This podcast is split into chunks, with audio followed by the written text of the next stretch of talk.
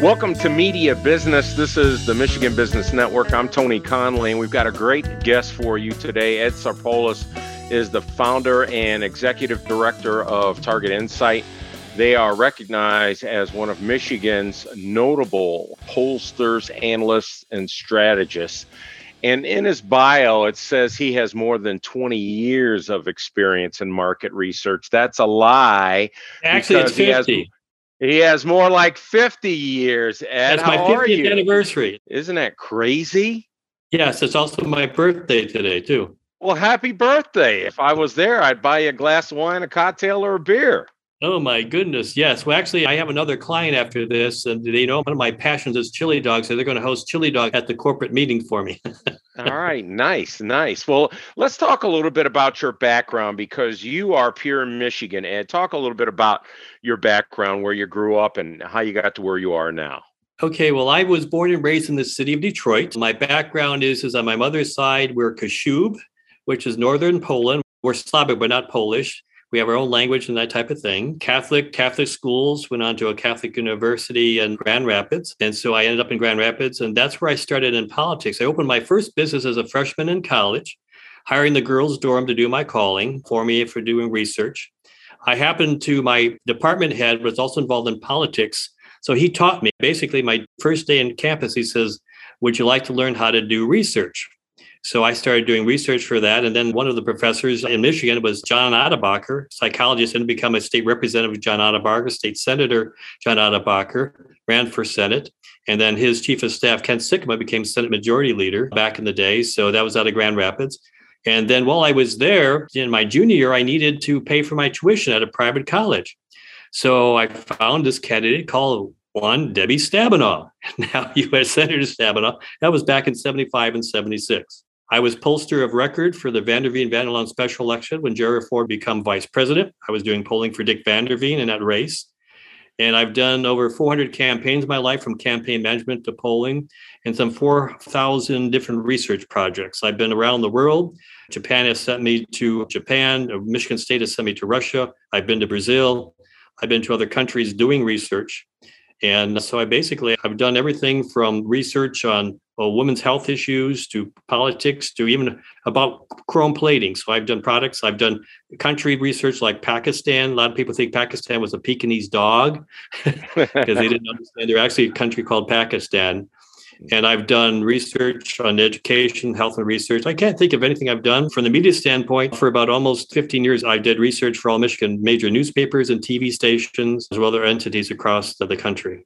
And the reason I wanted you to talk a little bit about your background, because I think experience is important when you're talking about polling. And before we kind of dive into polls and polling, I want you to talk a little bit about the difference between what you do now between how you did it 50 years ago, 40 years ago, 30 years ago? Oh, well, 50 years ago, I used to have a milk bottle in one hand. just, the difference is pretty much this. Back when I started learning about doing research and polling, there were different methodologies. We used to actually do polling doing door to door. The methodology was door to door polling, sitting down, knocking on the door. Sometimes we did meet appointments in advance to do a poll. Then over time, that became too costly. Then we started moving to doing telephone polls. And then doing telephone polls, we had to figure out how to do them because if you remember some of the miscalculations of who won the uh, poll, you know, do we won the election or not, basically what happened there is is that the Reader's Digest poll that did that poll wrong because they were just calling landlines at the time. People had landlines. They didn't realize the fact there were people who vote that don't have phones. So the one thing that we started changing as we moved from door to door polling because of cost, so you start moving the phones, we had to start figuring out how do we sure we don't leave anybody out. So sometimes you had to look places where there weren't phone calls or something like that. Then you had to do some either door knocking or something like that to get the sample. Now, the difference between now and then, when I started doing polling in college, if I was doing a statewide survey, obviously I had the girls as my phone bank because I'd hire them, you know, on phones to do my calling. But I literally, if I did a statewide poll, I had to get every phone book for the state of Michigan. And I had to draw a random sample across all those phone books to be sure that Detroit was represented in his portion of the vote. And whether it was West Michigan. So I literally had to have a ruler and every so many inches, I had to take phone numbers and write those down because I had to create a random sample. The other thing that's that we had to do with the fact is we had to look at voting records because whether it was then 50 years ago now, I had to be sure that I have the right number of by age. I can't have a poll of all seniors. I have to have how many young people vote. I got to be sure that I have the right percentage of black people. If you're into an ethnic group, do I have to get somebody that can speak a different language during the polls? That has not changed. The difference being now is right now on my laptop that I'm using for the Zoom meeting, I have all the voters in Michigan on my computer. I have their vote history, I have their addresses, and I also even had, most cases, 10% of the time, I have their phone number. So I can actually draw a sample from here and conduct the research. And then I work with, I don't maintain my own phone bank like I used to. I work with other people who do polling for us, people like that to do calling. Now, polling is also done by computer. It's done by text messages. There's different methods. I traditionally like to do it by calling when I have the opportunity to, because the fact is that when you computer aided thing is basically sort of self-serving who goes to, on the computer to take the polls. And then I still do some landline polling and I also do automatic polling, sometimes a landline. On broad-based polls where I'm just looking for attitude, I still do robo polls where people answer the phone, they'll take a survey. But a lot of hard calls, we do a balance of actually calling cell phones as well as landline phones. And UP at Michigan, still people have a lot of landlines. Mm-hmm. We're talking with Ed Sarpolus, who is the founder and executive director of Target Insight. He's recognized as one of Michigan's most notable pollsters. When we come back, I'm going to ask Ed about how wrong the polls seem to be in the last several election cycles. We'll do that next. I'm Tony Conley. This is Media Business on the Michigan Business Network.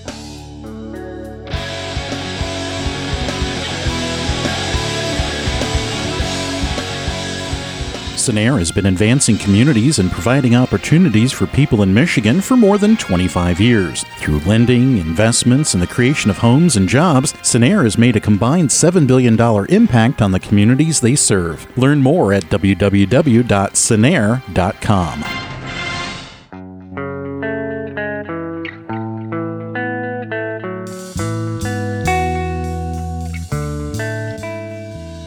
Welcome back to Media Business. I'm Tony Conley. This is the Michigan Business Network. We're talking with Ed Sarpolus. And Ed, it seems like the last several election cycles, the polls were wrong. A lot of them were wrong. A lot of them were very wrong. What happened? The talking heads had them wrong, not the pollsters. Okay. Let me explain what I mean here is the fact is, is that a poll is a snapshot in time. And that if you don't understand that, then you miscalculate the data. Because, for example, I'm doing a lot of polling tonight. I already know because the amount of TV ads that are going on that within the next week, the numbers are going to change. So if I talked about my poll I'm doing tonight, next Monday, I could be wrong because the fact is that of all the ads that are going on. Number two, when a poll says you're leading does not mean that they're winning. What I mean by that, and Hillary Clinton versus Donald Trump, from January of 2000 in 16 January, I was meeting in Birmingham, Michigan with some funders for some of the congressional delegation. And I said it's a good possibility that Hillary would lose to Donald Trump, even though she was leading in the polls. Now, why would you think I'd say that, even though she was leading? Because through the whole campaign season, these are things that are going on. In Michigan alone, she never broke 50% for the whole year period. Just because you lead does not mean that you're going to win. If you stay below 50%, then the undecided tend to break for the challenger.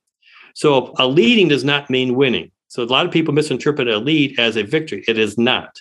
Okay. And then you have margin of error in the poll. So that's very important. And I want to talk a little bit about just from your perspective, because I think you've got a unique perspective. When it comes to the news that people listen to, the polls that they follow, with trying times, I'm always wondering why people will stick to one party or another, regardless of what's going on. And I say that now because there have been times, as you know, where the Democrats were getting things wrong and Republicans were getting things yes. wrong.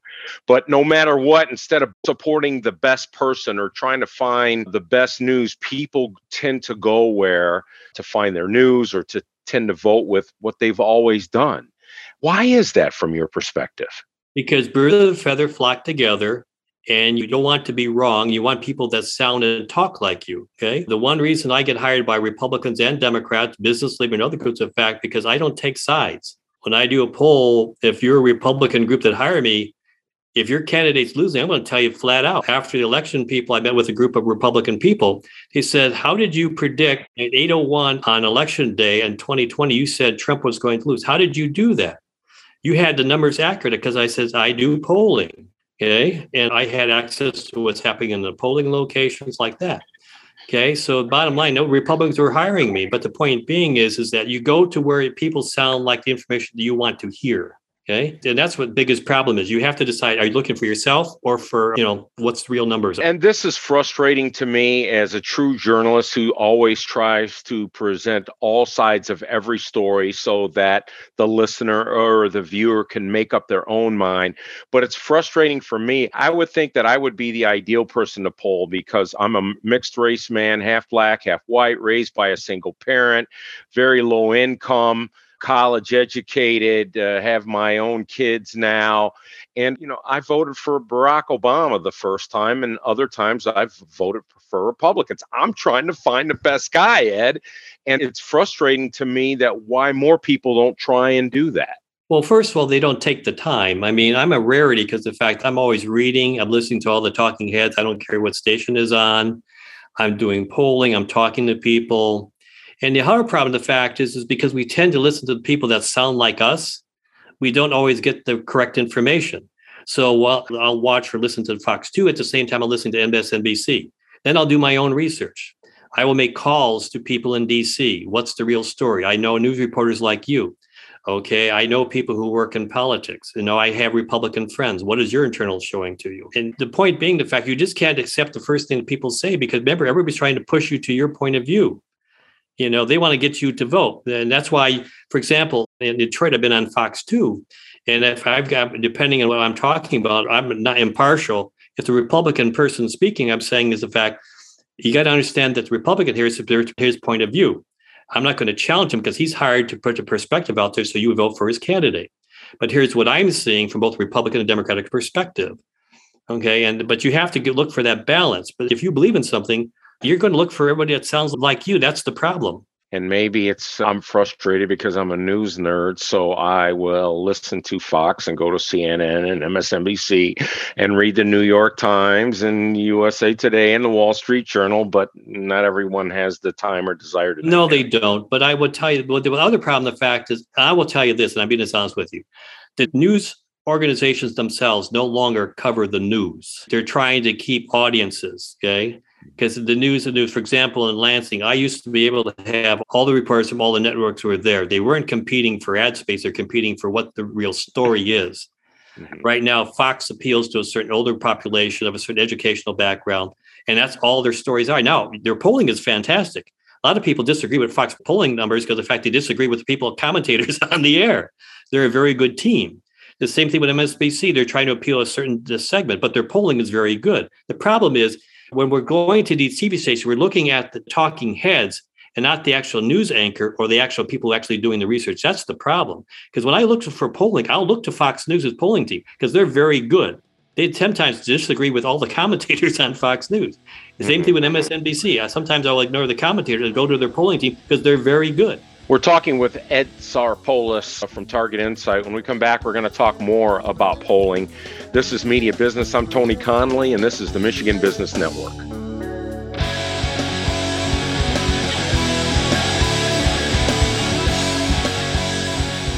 The workplace keeps changing, and successful companies recognize and embrace change through choice, adaptability, and innovation. DBI offers affordable furniture solutions for countless workspace options that will enhance the performance of your people and organization. DBI helps customers reach their workplace goals from improving worker effectiveness and innovation to brand expression. DBI is your office furniture partner. Learn more at dbiyes.com.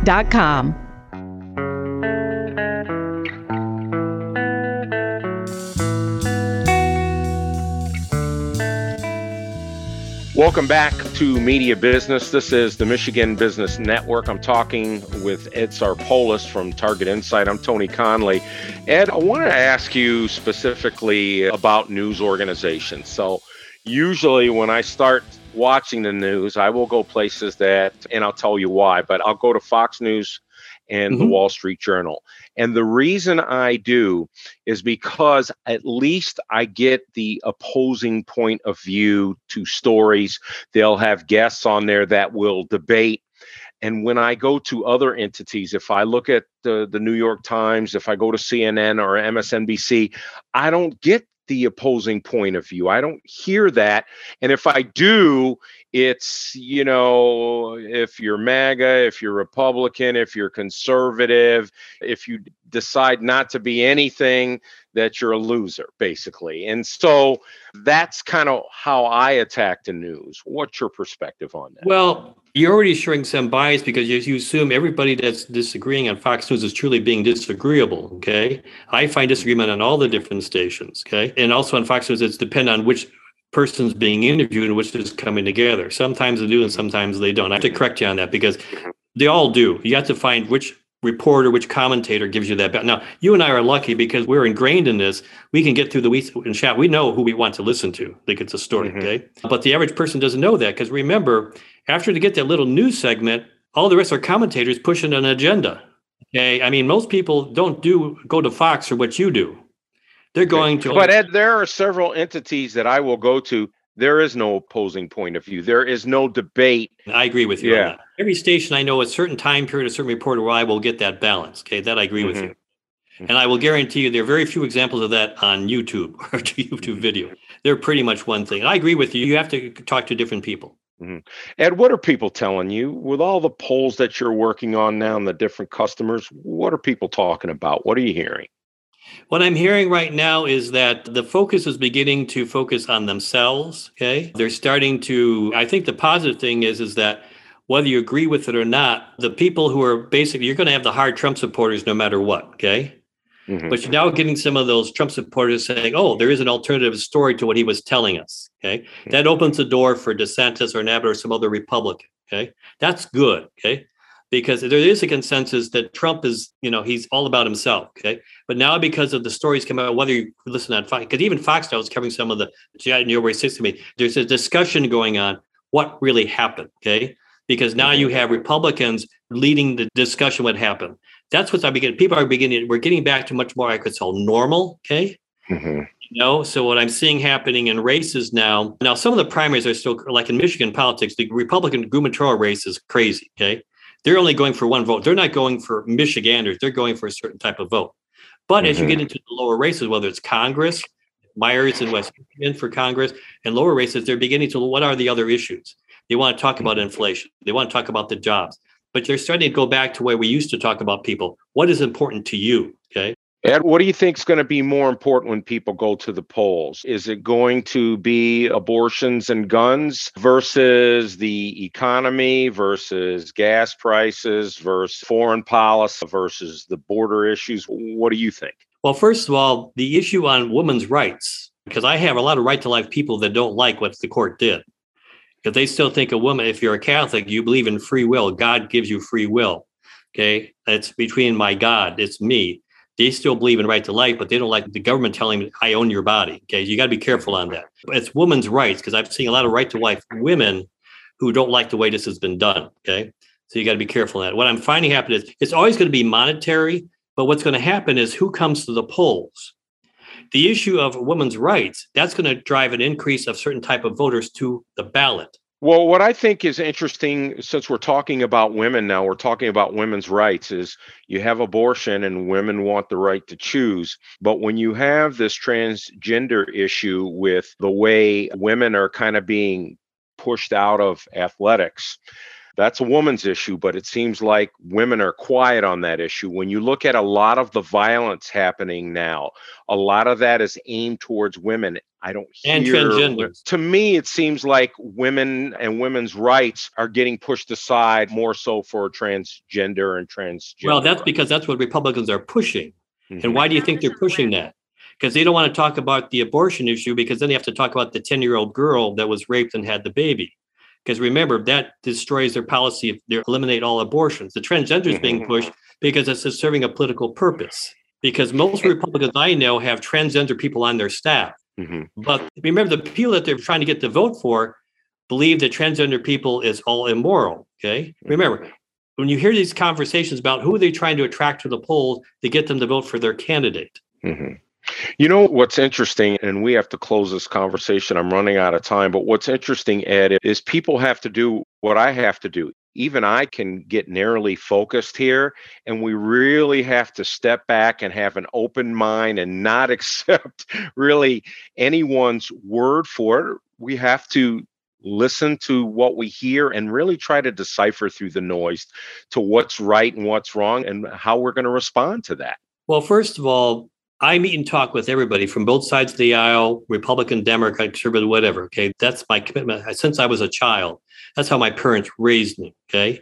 But you got to listen and keep an open mind. For example, after elections, I had a lot of Trump groups ask me to come in and explain. You know, I said, look, you have your opinion. Let me show you what the data show. Okay. I'm not trying to change your mind, but here's how to go forward. So I try to teach people how to sort information out. How do you go about gathering information? How do you document things? Because that's what you're doing is how to validate things. Okay. Mm-hmm. And the other thing, the fact is I'm trying to figure why is that message is being there? Because remember, well, as a pollster, and I work with campaigns, the fact is I don't work in general elections to the point is I'm trying to attract a certain voter. The more educated you are, the more you have a different perspective on people and who they are, that type of thing. The less educated you are, the less information, you have a much closer circle. So the question is, you're talking to someone, I would say the average voter who is not college educated is not going to do what you do. They're going to take the seated view that they grew up with in their homes.